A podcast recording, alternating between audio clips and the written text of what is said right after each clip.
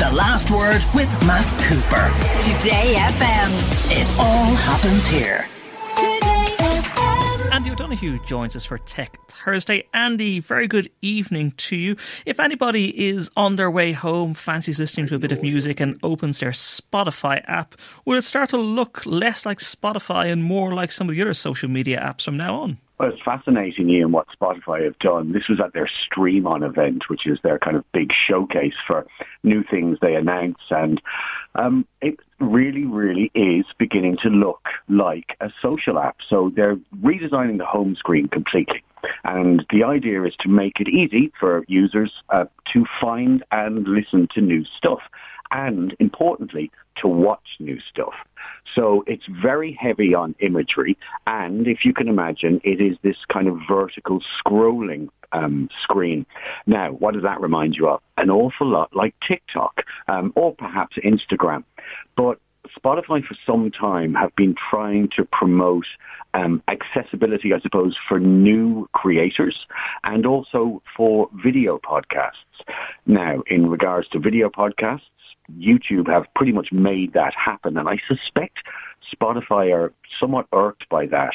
And so what they're doing is they're putting an awful lot of stuff into a single app. But the idea is to make it stickier, make it easier for you to find stuff, and ultimately to help new creators to the platform um, create and uh, monetize content. And they've spent an awful lot of money buying podcast shows. They've spent an awful lot of mm. money investing in podcast people as well so that they can come on board and bring in special exclusive podcasts to them. But Andy, do you really not want to differentiate yourself from other people out there? Do you want to differentiate yourself from from Instagram and from TikTok? Surely that's the USP for Spotify.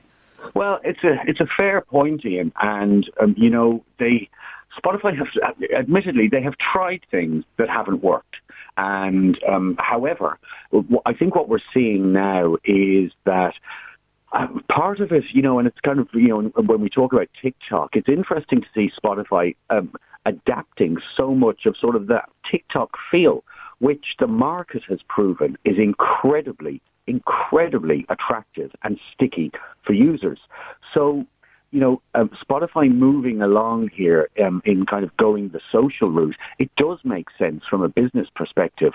But I suppose one of the things that, um, you know, that we can't forget is they still do remain one of the biggest players in music streaming. And of course, with investments in things like the Joe Rogan experience, incredible spenders on original content. Yeah, and I do want to just focus on Spotify just for one, because when you think of Spotify, they're adding customers and people are paying them money every single month. Do they really need to start chasing that market to say, look, try and get a viral hit rather than just relying on people paying money over and over every single month? Well, I think that, I mean, that model, I suppose, is somewhat, it's conventional and it's traditional, but they do need to start doing new things because only this week, Ian, we saw TikTok announced their paywall.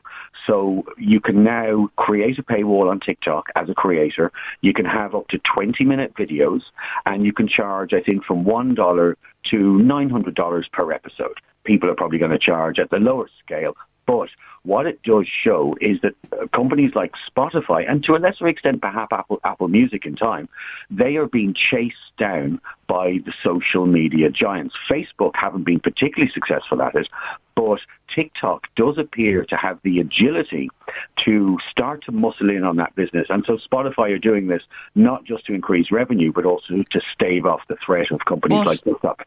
But Andy, and that's the other story we're moving on to, are they all getting overexcited? And when potentially TikTok could be hampered by regulation in the United States, in the UK, and particularly in Europe, where there are proposals by the European Commission, the European Parliament, and various other official bodies. If you have one of their phones, their corporate devices, you can no longer use the app. And if you have European official business apps installed on your personal phone, get rid of it because they have concerns. And this is a Chinese owned company, and where your data is processed, they don't want you to have access to the app.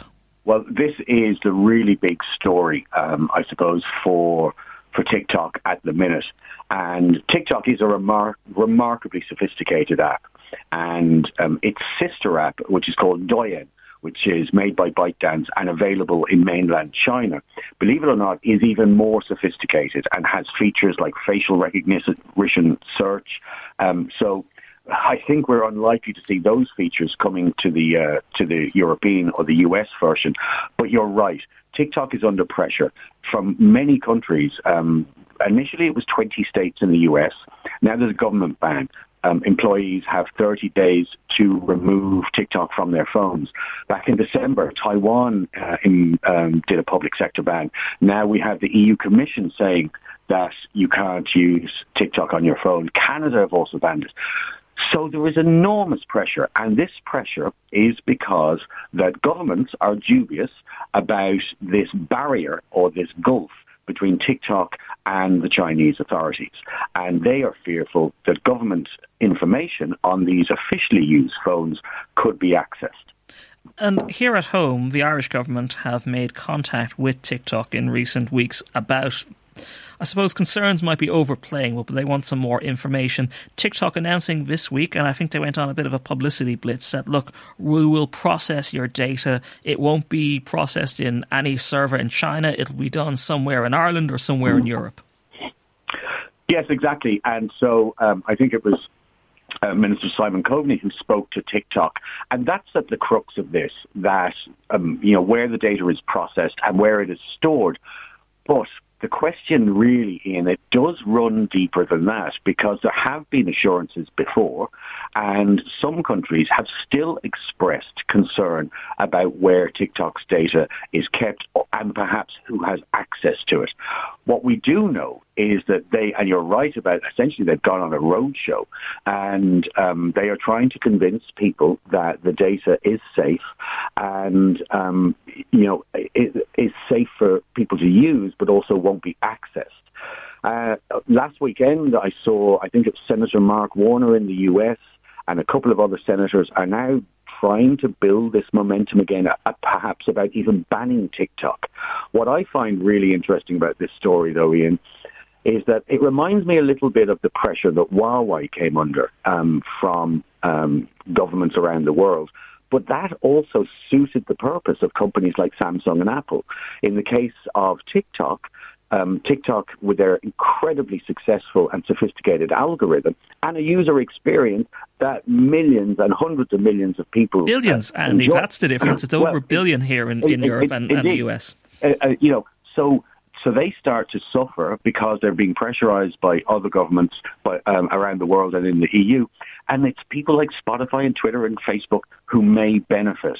It's, you know, it is interesting when you lay all of those facts together and will we see TikTok coming up with a solution that says we are completely separate from the operation in mainland China and your data is safe with us forever? Just briefly on this, Andy, if you were a 16, 17 year old teenager, do you really care who's processing your data? Uh, it's, a, Ian, it's a great point. And so, you know, I suppose how many government officials or EU uh, officials or um, you know d- members of the Department of uh, Trade or Agriculture in the U.S. government, how many of them use TikTok? Um, I don't know. But if you were a 16-year-old user, you would probably accept it and use it and think this is brilliant and incredible fun.